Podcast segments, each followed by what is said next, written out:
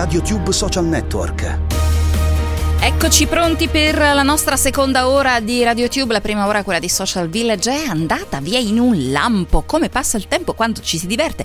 Lo dicevamo sempre quando facevamo la trasmissione con Daniele Bellasio, che spero di avere presto come co-conduttore, anche perché ha delle nuove avventure da raccontarci. Quindi, anzi, se ci sta ascoltando Daniele, devi tornare a trovarci prestissimo. Allora, come passa il tempo quando ci si diverte? Di cosa abbiamo parlato nella prima ora? Nella prima ora abbiamo parlato con Vincenzo Mollica, protagonista di un delizioso volume che raccoglie tutte le sue avventure Disney in quanto Vincenzo Paperica. Quindi Vincenzo Paperica inviato nel mondo dei paperi in tutti i più grandi eventi di spettacolo, il Festival di Sanremo, gli Oscar, nel volume Paper Show. E poi ancora con Carlo Conti abbiamo parlato di Top 10, con Mario Sesti abbiamo parlato di serie TV, per quale ragione? Perché intanto volevo parlare con lui di questa serie che mi sta appassionando tantissimo, che si chiama The Serpent. Non ci dormo la notte, non la posso guardare la sera. E poi ci ha svelato che stiamo per assistere a un'ondata di serie, ma anche di film che saranno degli heist movie, termine tecnico che significa i film quelli con la rapina, con il colpo grosso, un po' sulla scia del successo della Casa dei Papel. E poi abbiamo riascoltato i Coma Cose, perché dopo averli incontrati a Sanremo ci hanno presentato il loro nuovo album Nostralgia, con la R. Ci hanno spiegato perché questo tema della nostra nostalgia, che nostra nostalgia che diventa nostralgia. Ma ora siamo pronti per la seconda ora di RadioTube, quella di Social Network, l'ora dell'attualità della rete e dalla rete. Come sempre un co-conduttore d'eccezione. Questa volta è tornato a trovarci un amico, giornalista, scrittore, collabora con Esquire e con Domus, Gabriele Ferraresi. Ciao Gabriele! Buon pomeriggio Marta, buon pomeriggio a tutti quelli che ci ascoltano e grazie dell'invito. Ma sappi che è solo un invito, diciamo, temporaneo, perché qua aspettiamo che torni un po' la zona gialla, perché visto che ci siamo trasferiti come sede a Milano Nord e tu sei un abitante di Milano Nord, la prossima volta ti ospitiamo in studio. Probabilmente ci metti 3 minuti ad arrivare nella nuova sede. No, sto scherzando, fuori di metafora, in Vespa ci metto 3 minuti davvero, come dicevi. Ecco. E soprattutto a nome di tutta la popolazione di Milano Nord, benvenuta a Radio 24 a Milano Nord. Bene. Cominceremo a colonizzare il quartiere. Allora, ma non vediamo l'ora. Bravissimi. Gabriele, intanto così ti stuzzico un po' sui video più condivisi questa settimana. Ovviamente sono tantissimi, tanti temi. È inevitabile, partiamo sempre con le zone, con le conferenze stampa. Chi ha parlato questa settimana? Eccolo qua.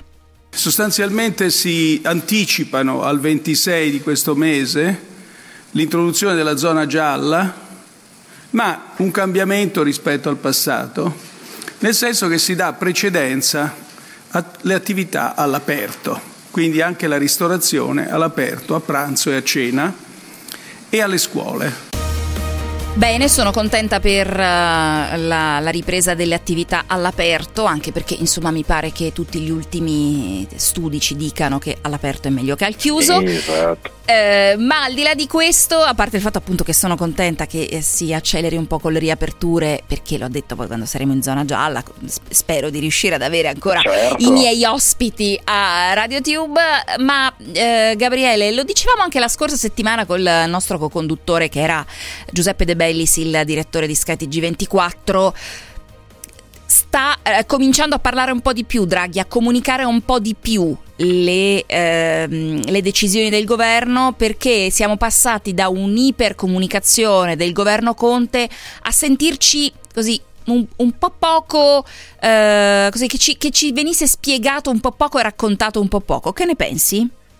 Beh, ne penso che davvero è cambiato come il giorno e la notte, come tutti noi ci saremmo accorti, e diciamo che questo cambiamento dal giorno alla notte poi va a insistere su 60 milioni di persone che secondo me a livelli diversi iniziano a essere molto stanche, stanche anche proprio psicologicamente, diciamo.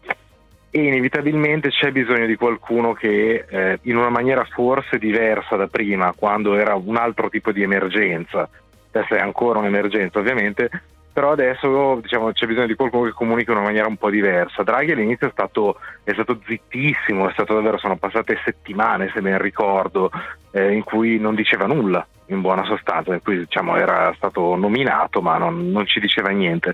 Adesso secondo me insomma, chi si occupa di queste cose, chi fa da consulente per queste cose, probabilmente ha capito che bisogna buttare fuori qualcosa e parlare alla gente, che è una cosa giusta, diciamo. Questa è stata, di questa settimana, la conferenza stampa di questa settimana è stata una cosa molto buona secondo me. Sì, anche secondo me, proprio anche per questa cosa che dicevi, che siamo molto così un po' impazienti, tutti, un po' stanchi, un po' sfiniti, sì, è normale. Tutti.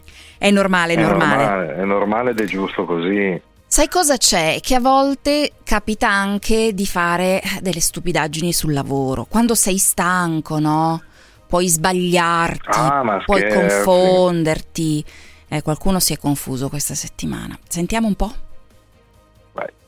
On part à Rome volontiers. Ce matin, ça fait rêver, regardez ces belles images de Rome. Rome qui va accueillir dans quelques années, en 2023, le tournoi de tennis de la Ryder Cup. Et donc, ils ont décidé de prendre de l'avance et d'en faire la promotion avec cette vidéo, regardez, qui a été postée sur les réseaux sociaux. Une magnifique carte postale de Rome, de ces bâtiments, ces monuments du golf, historiques. Oui, j'ai dit quoi?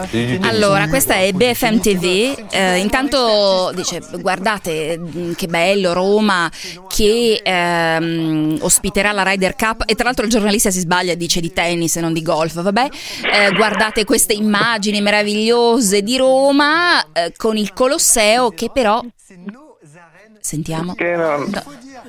C'est vrai que c'est un peu ressemblant. Alors ça, regardez, ça c'est quoi? Ça c'est Nîmes. Voilà, ça c'est Nîmes. Et ensuite vous allez voir. Esatto, i giornalisti francesi di BFM TV che ridacchiano, perché nel video che accompagnava quest'annuncio della Ryder Cup non c'era il Colosseo, ma insomma l'arena di Nîmes, che un po' vagamente, cioè ci assomiglia, ma un po' vagamente. Ma senti qua, senti Gabriele come ha réagito l'assessore al tourisme di Nîmes. Eccolo qua. Bye. Une fois tous les chemins mènent à Nîmes, c'est une manière de mettre en valeur notre patrimoine antique, et particulièrement là celui des arènes de Nîmes, qui n'ont rien à envier allora, lui dice vabbè, finalmente possiamo dire che tutte le strade portano a Nîmes, battuta che hanno fatto tutti, ma che bello, viene messo in valore il nostro patrimonio delle arene di Nîmes, che non hanno niente da invidiare a quelle di Roma. Allora, caro assessore di Nîmes, affermazione importante. Questa affermazione è un filo eccessiva adesso. Beh, con tutto il piacere, con tutto l'amore, Nîmes, io ci sono stata, una città deliziosa. Adesso poi io sto guardando Valeria Bernardi in regia, che è romana, e adesso caro assessore, anche un filino meno, infatti, però anche meno. Cioè, purtroppo ormai un errorino, perché può essere veramente la distrazione, cioè non è una, però poi insomma televisioni di tutto il mondo ridacchiano. Esatto, ridacchiano, però questa è anche in parte una strategia che in passato è stata fatta volutamente sui social media, soprattutto, nel senso di commettere un errore assolutamente marchiano, enorme, nel senso che è quasi difficile credere che chi cura la comunicazione sui social media di Virginia Raggi non sappia distinguere una foto del Colosseo di Roma dall'anfiteatro di Nîmes, oppure di quello di Arles. Ce ne sono un sacco in Francia di bellissimi anfiteatri romani. E in alcuni casi in passato è successo che si facessero apposta degli errori del genere per generare, diciamo, un po' di polverone per parlarne. Naturalmente non sapremo mai se questo caso si può attribuire, diciamo, a questa casistica, però diciamo che insomma, non si può confondere il Colosseo con l'anfiteatro di Nîmes, insomma sono due robe diverse.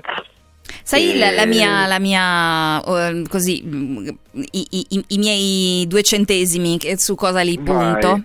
Presbiopia. Cioè, secondo me Secondo me è uno che ha visto tanto da vicino, e io, secondo me, è quella roba lì. Poi vabbè, vediamo. Vabbè, no, sì, ma non lo sapremo mai. Non lo sapremo mai. Resteremo col dubbio per sempre. Però abbiamo sentito i francesi che, vabbè, si sono fatti le loro ridacchiatine. Risatine. Maledetti. Ah, vabbè, io poi sai che voglio bene ai francesi, quindi vabbè, hanno fatto bene a sorridere, anche se assessore, ecco. Signor assessore di Nîmes, un po' meno, un filino meno, ecco. 17:15, diamo la linea alla viabilità, poi siamo ancora insieme con Gabriele Ferraresi e con il nostro RadioTube.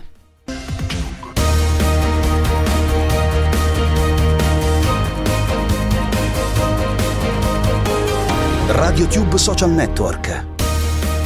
Eccoci, 17:16:44 a Radio 24, intanto al 349-238-6666 Lino mi chiede: Marta, ma lei l'ascolta La Zanzara? E certo che l'ascolto La Zanzara, io sono una grande fan di Giuseppe Cruciani, a volte su certi argomenti magari abbasso la radio perché mi imbarazzo da sola, però poi ricomincio ad ascoltarlo, sono una grande fan di Giuseppe, ma questa cosa la dico sempre, la confesso, perché trovo che sia veramente uno dei più grandi talenti espressi dalla radio negli ultimi anni, uno dei pochi talenti veramente originali degli ultimi anni. Ce l'avete voi. E ce l'abbiamo noi. Allora, Gabriele Ferraresi, giornalista, scrittore, insieme a noi. Allora, adesso voglio sapere se anche a te succede questa cosa.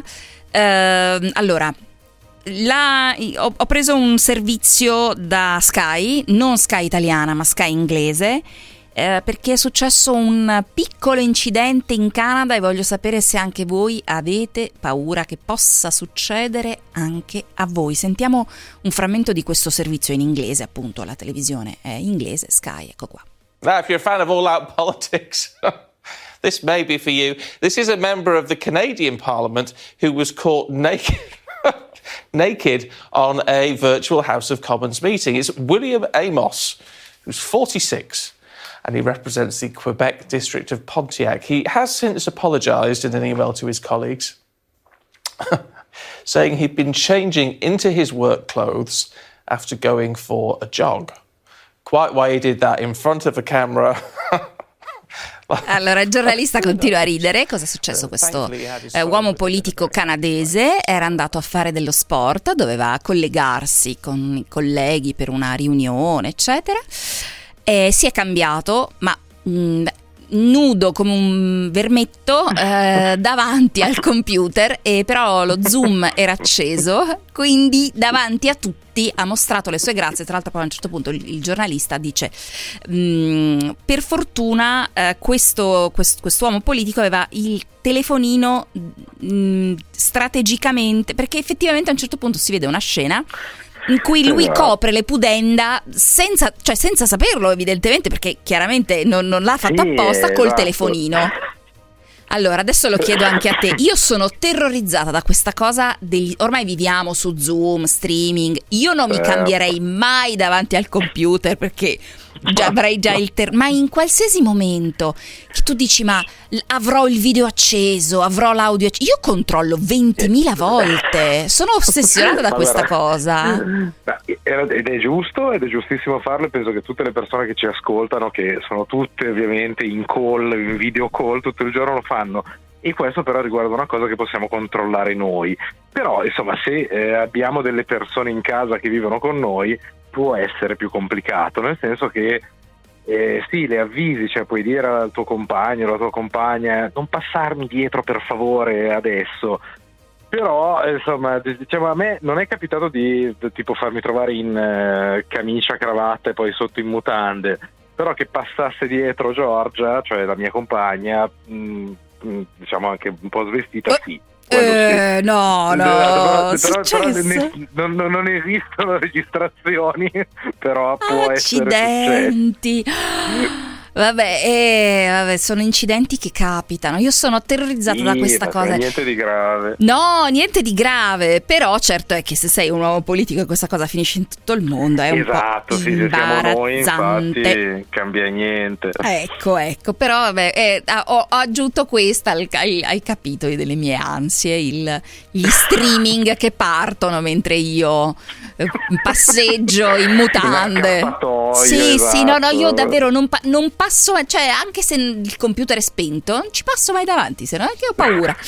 Allora, noi spesso con il nostro RadioTube andiamo un po' a curiosare nelle imitazioni, nelle impersonificazioni di Maurizio Crozza. Secondo me questa volta Maurizio Crozza si è superato.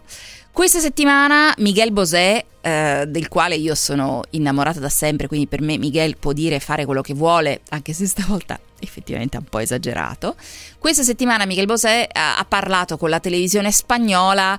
Sapete che lui è negazionista contro la mascherina.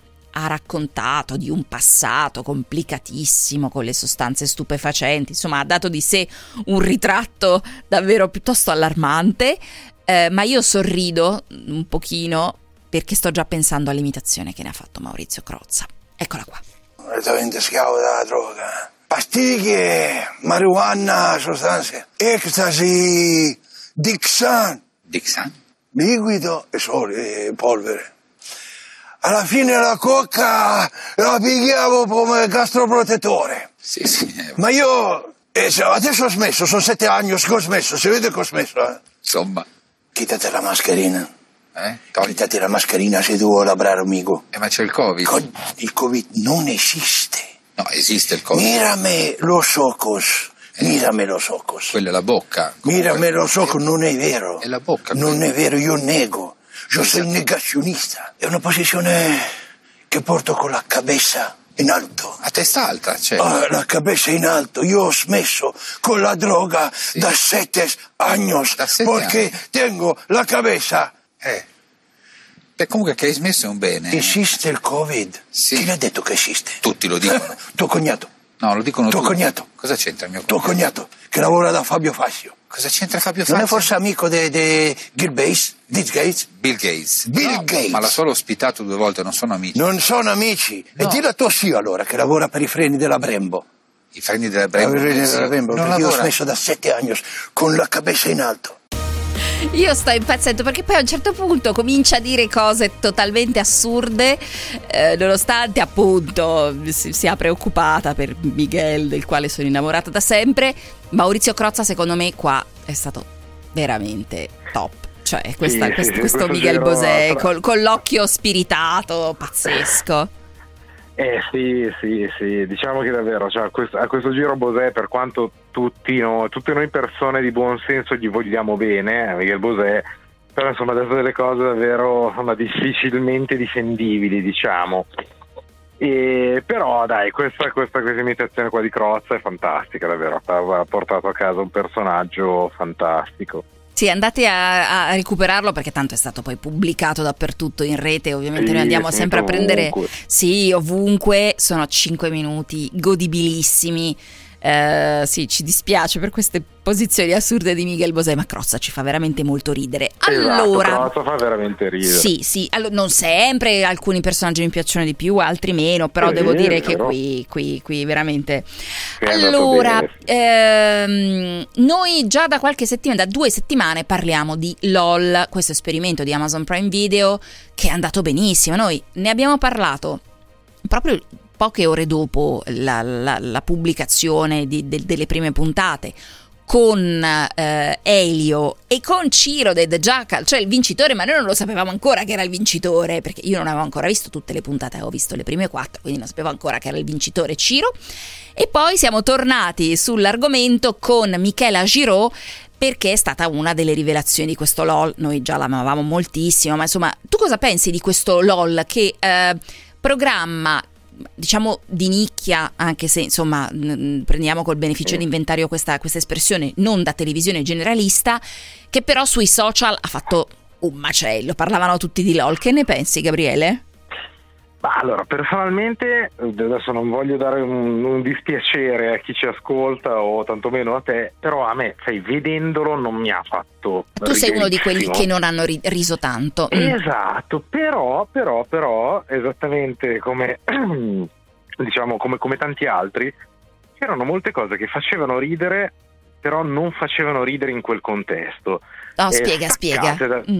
Esatto, no, esempio, esatto. Per esempio la canzone di Michela Giraud, Gnottone Pazzo. Sì. Ok, all'interno dello show non mi aveva strappato mezzo sorriso. Tirata fuori, stand alone, come si dice, fa riderissimo.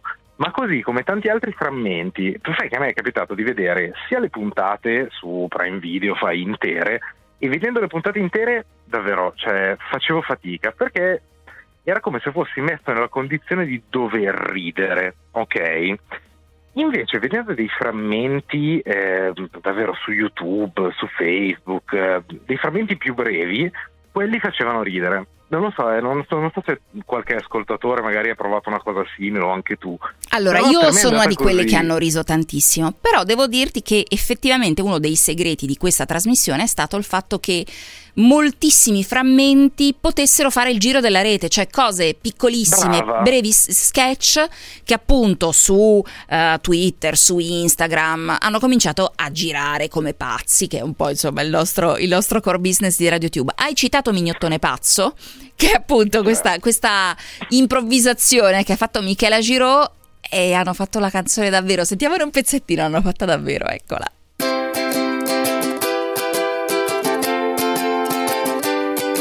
Una sera ad ottobre ho conosciuto un ragazzo dolce e gentile, aveva un gran bel... No, basta Michela, che poi dicono che sei volgare. Ho detto bel terrazzo. Ah, va bene, ricordati, sei laureata. Una storia a distanza, sesso in videochiamata, ma poi mi ha lasciato con una telefonata. E quindi secondo voi che cosa ho fatto? Ho scelto la mia dignità, ho postato la foto della morte di Maracco scritto oggi così. Beh, ovviamente ho fatto il... Mignottone pazzo, mignottone pazzo. E allora questo è un po' il segno del successo, anche se sulla nicchia, certo, di quelli che hanno cominciato a condividerlo sui social, appunto, tutti a condividere i pochi secondi in realtà che erano stati così venuti fuori da LOL, in cui lei si metteva a fare questa storia assurda. Cosa significa?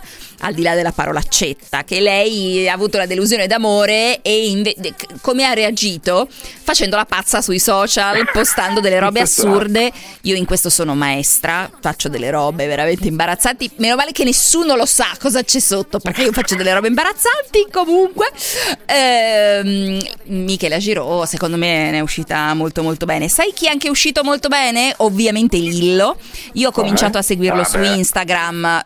Lillo io lo conosco da tanti anni, perché ho insomma l'età che mi permette di ricordare anche della sua carriera con Latte e i suoi derivati, che era una band straordinaria. Valeria Bernardi in regia dice sì, grandissimi Lillo e Greg, ma soprattutto il gruppo Latte e i suoi derivati.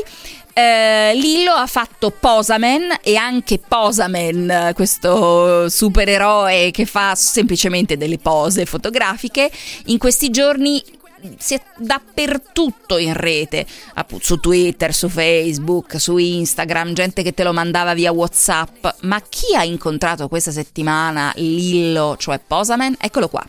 Posaman! Posaman! O la settima, okay. Vai. Aspetta, che la terza, la quarta, la quinta, alla settima è questa, vai. Posaman! Oh! Praticamente è un cortocircuito tra influencer, Posaman e Leone, cioè il primogenito di Fedez, di Chiara Ferragni. Cioè Posaman che va a trovare Leone è straordinario. Anche... Era una meraviglia. Beh, cioè proprio il pantheon degli influencer in una serie di stories di Instagram. Anche se Leone preferisce Batman, ha detto. Purtroppo Posaman piace meno a Leone.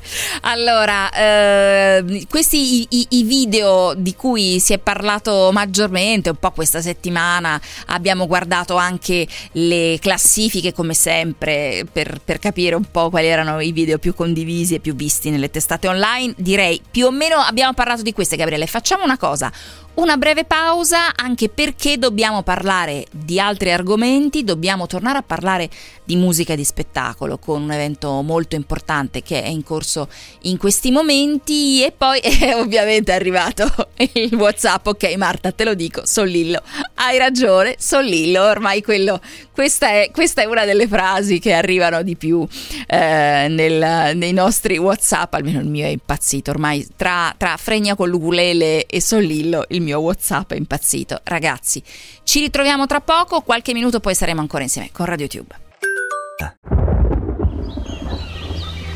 Tempo in diretta. Nel corso delle prossime ore i fenomeni tenderanno ad esaurirsi quasi ovunque sul nostro paese, salvo per qualcuno che potrebbe ancora aver luogo, specialmente al nord-est, in Sardegna, sul basso versante tirrenico. Domani la giornata si aprirà ancora all'insegna delle nubi su quasi tutta l'Italia, con qualche sprazzo soleggiato in più sulla Sicilia e sul medio-basso Adriatico. Non da escludere anche qualche precipitazione a carattere sparso e in genere debole, soprattutto al nord-est, nonché su Lazio, Campania e Sardegna. Sarà tuttavia dal pomeriggio che l'instabilità andrà aumentando in maniera marcata, con rovesci temporali via via più diffusi al centro-sud, ma possibili anche al nord, sia pure più a macchia di leopardo. Cielo irregolarmente nuvoloso anche in assenza di fenomeni, temperature stazionarie e un lieve calo dove più piovoso. Con le previsioni è tutto, per rimanere aggiornati e scaricate la nostra app ufficiale. Un saluto da ilmeteo.it.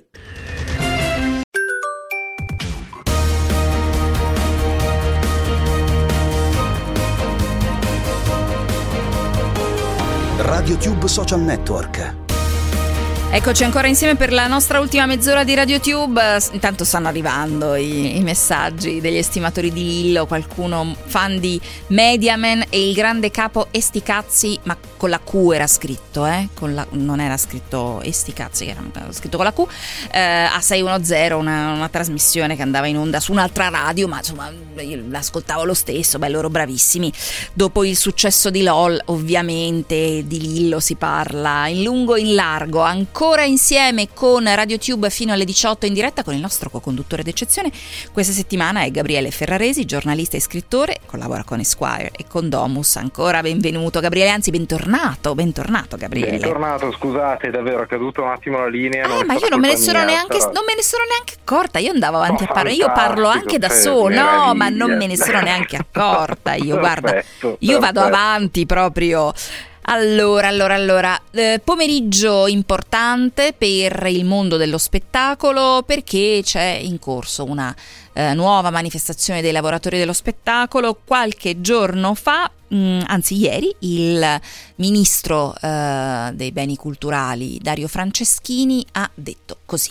Ringrazio tutti quelli che domani saranno in piazza. Vorrei dirlo con molta chiarezza, sono andato al Globo l'altro ieri, non mi ricordo, senza preavviso, sono andato semplicemente a dire: io non sono la vostra controparte, io sono il vostro rappresentante nelle istituzioni, poi posso riuscire bene o male nel mio lavoro in modo soddisfacente o non soddisfacente, e quindi più forza viene e più messaggio arriva all'opinione pubblica che non si occupa di cultura. Il disagio del mondo dello spettacolo di questi mesi, più arriva forte la voce della voglia di ripresa, le garanzie che si offrono, più è utile, quindi insomma sono convinto che domani sarà una giornata importante.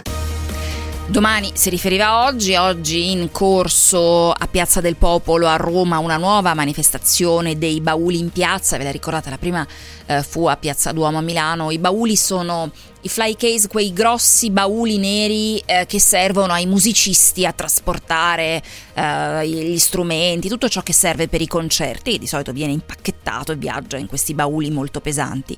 Poco fa ha parlato in piazza Renato Zero. Ciao ragazzi, sono Renato, sono qui con voi per dimostrare che non abbiamo paura di salire su quel palco. La musica ha sempre guarito i cuori di tutti, ha detto Renato Zero, salutato tra gli applausi, tra gli artisti in piazza.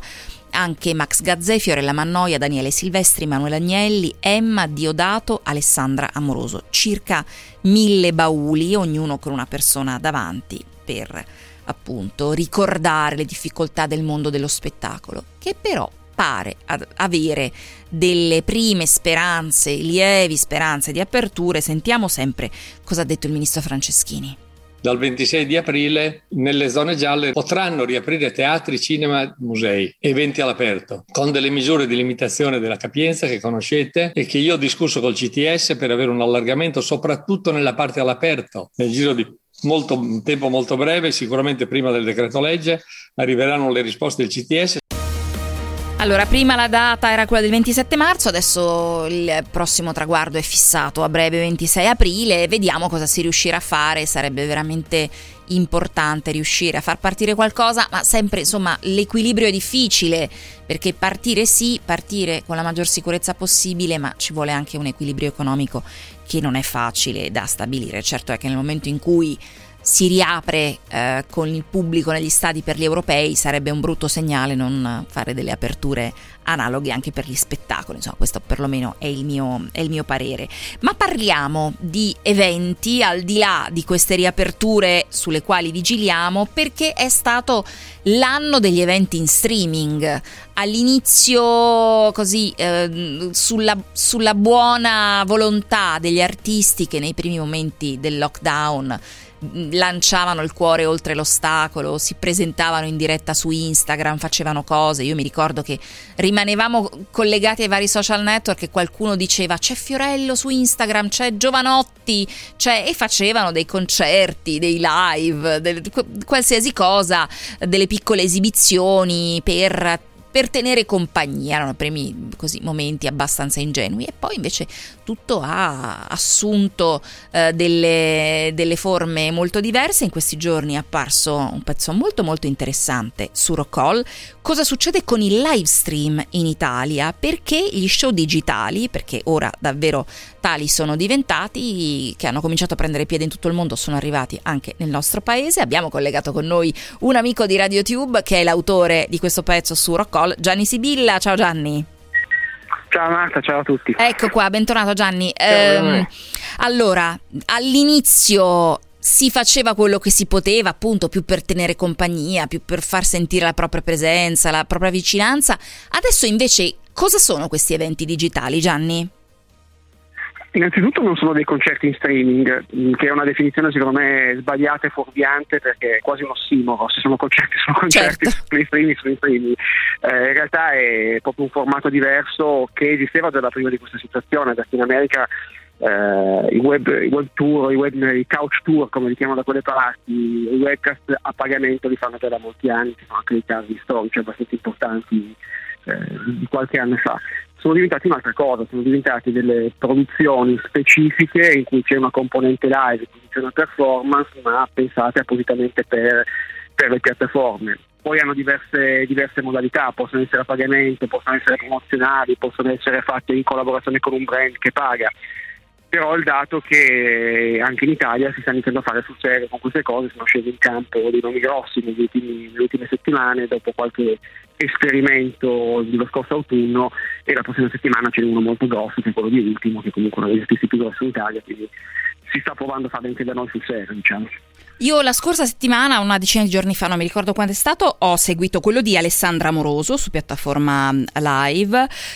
Devo dire che è stato un concerto molto gradevole, ben ideato dal punto di vista dell'immagine. È una cosa diversa, appunto, da un concerto, però è un evento che per il quale i fan, secondo me, sono molto contenti di pagare un biglietto, e che comunque vale il biglietto che si paga. Sì, c'è stato uno dei casi secondo me più interessanti degli ultimi tempi. Quello in realtà non era un concerto a pagamento, ma era una sorta di showcase, certo, firma copia digitale, se vogliamo chiamare in causa dei modelli che conosciamo, che sono noti a tutti. Si presalvavano i singoli di Alessandra Amoroso, si aveva accesso a questo evento molto ben pensato, come dicevi tu, ed è una cosa, una fonte di cioè il fan faceva il preacquisto del singolo, ed era come un firmacopie, cioè come presentarsi, esatto, a uno showcase con il disco da firmare, diciamo così. Esattamente, l'hanno fatto anche altri artisti, l'ha appena annunciato Motta per il suo disco, l'hanno fatto in Negramaro lo scorso autunno. Al posto che fare firma copia con la copia autografata nel negozio, hai diritto ad accedere ad un evento esclusivo, letteralmente.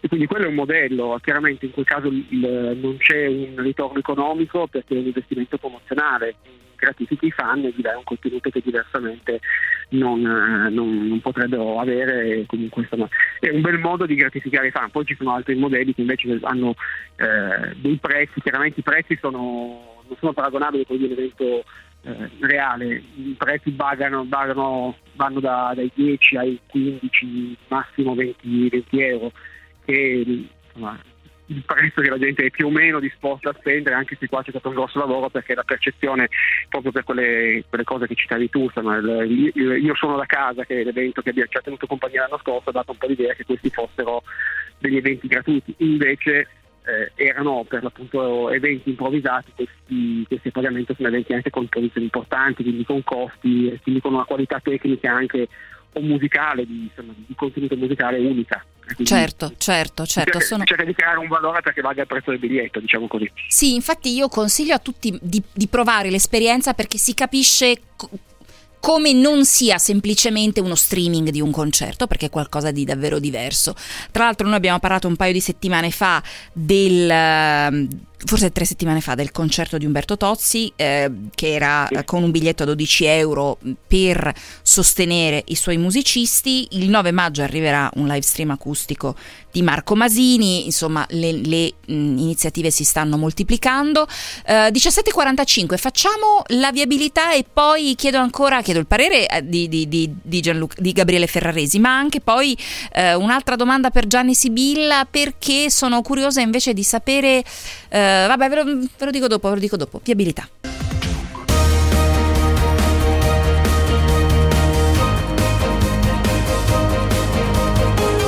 RadioTube Social Network. Intanto durante la pausa mi raccontava Alessandro Schirano che anche Iggy Pop ha deciso di sostenere i suoi musicisti con un evento a pagamento. Non sarà un concerto fatto appositamente, ma un concerto che è già stato filmato e che dunque lui riproporrà in occasione del suo compleanno, mi pare di aver capito, con un biglietto, perché appunto possa sostenere la sua crew, i suoi collaboratori, e questo insomma è un altro aspetto molto importante. Gabriele Ferraresi, cosa pensi di questi eventi? Io ne ho visti alcuni più cinematografici, come quello di Dua Lipa, che era proprio una cosa, una specie, esatto. Alessandra Schirano sta facendo un gesto di grande apprezzamento dietro al vetro, costruito come un ecco, chissà come mai, costruito come un film, altri costruiti di più come concerti. Cosa ne pensi, Gabriele?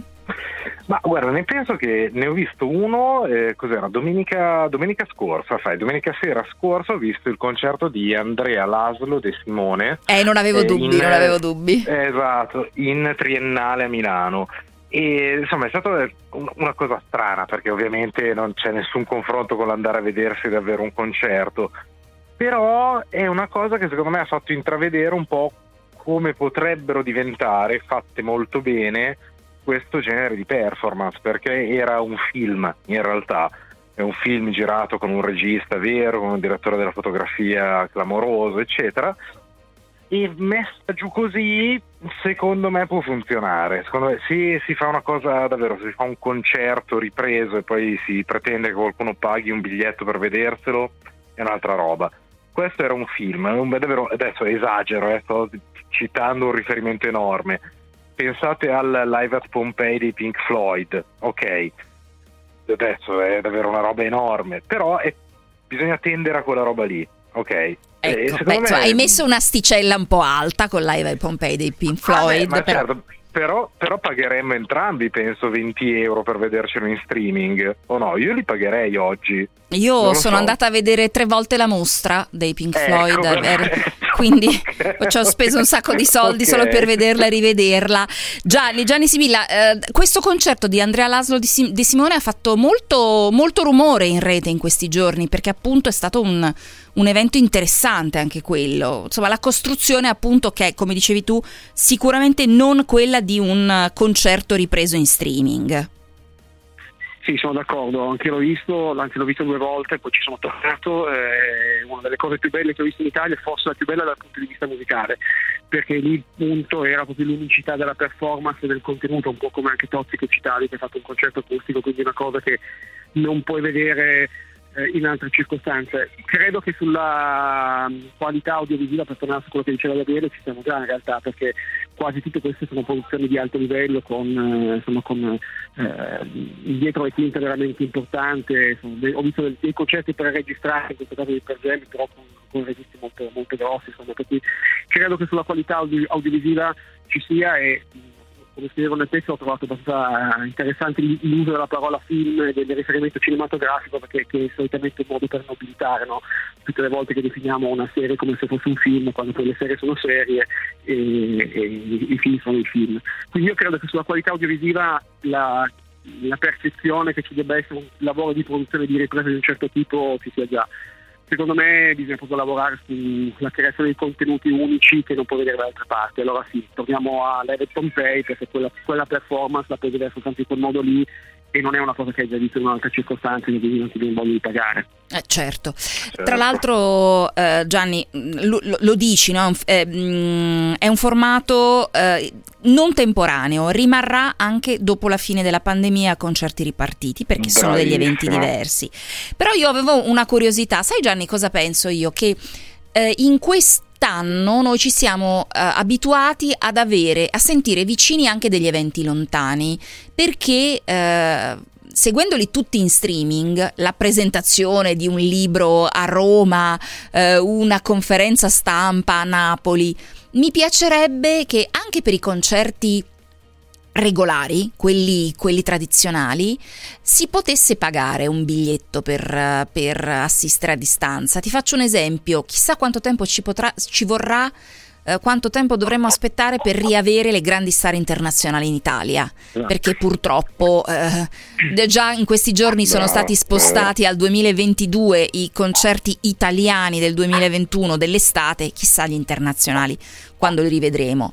Faccio, non so, un nome: se io potessi comprare un biglietto per vedere il primo concerto dei Rolling Stone, che sarà magari negli Stati Uniti e io non ci posso andare, ma se io potessi comprare un biglietto virtuale che si affianca ovviamente ai biglietti reali per quelli che potranno andare al concerto, io sarei contenta. Tu che ne pensi, Gianni? Assolutamente, io l'esempio che cito sempre da grande fan di Springsteen, come sai, che se Springsteen venisse in tour in Europa io potessi vederlo solo in Italia, mi comprei tutti i biglietti di tutte le altre date europee che non posso andare a seguire, ecco, in diretta, assolutamente. Quindi quello soprattutto vai a prendere una grossa nicchia di fan, soprattutto certi nomi, che è disposto a vedere tutti i concerti di uno stesso artista. In America sta già succedendo, perché è una notizia di questa settimana è che Live Nation, che ha investito in VIP, che è una piattaforma video, sta attrezzando più di 60 locali con attrezzatura streaming, quindi vuol dire che in quei locali con regolarità vedrai il concerto, ma ci sarà un'attrezzatura per trasmetterlo a distanza, e immagino che qualcosa del genere succederà anche qua in Italia. Bellissimo, quindi non solo lo streaming, certo, non solo lo streaming sul tuo device, che magari può essere scadente oppure troppo piccolo, cioè io posso andare in un club a vedere in streaming un evento, quindi comunque ho la sensazione del pubblico. Il concerto di un club viene trasmesso in streaming, per cui se tu non puoi andare a quel concerto perché è a Roma e tu sei a Milano, ti compri il biglietto, chiaramente non te lo puoi comprare se sei a Roma e te lo vedi subito di Milano da casa, però quel locale ha l'attrezzatura per riprendere. No, io pensavo che magari si potesse vedere anche in un locale, questo sarebbe un come dire, un salto mortale, però sarebbe divertente, perché comunque stai vedendo il concerto con altri fan. Questo mi piacerebbe moltissimo.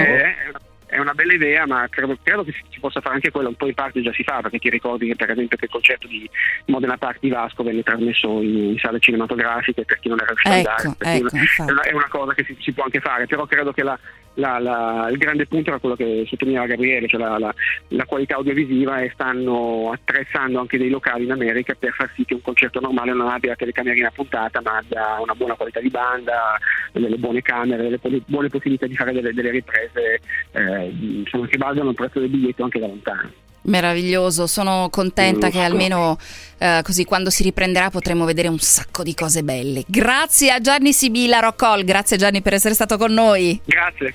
Allora adesso, ciao Gianni, abbiamo un paio di minuti e vorrei farvi sentire un pezzettino, dai, il primo, perché è tornato Maccio Capatonda, che aveva fatto il suo telegiornale durante tutta la quarantena, ed è tornato il TG quarantena, solo un pezzettino dal primo.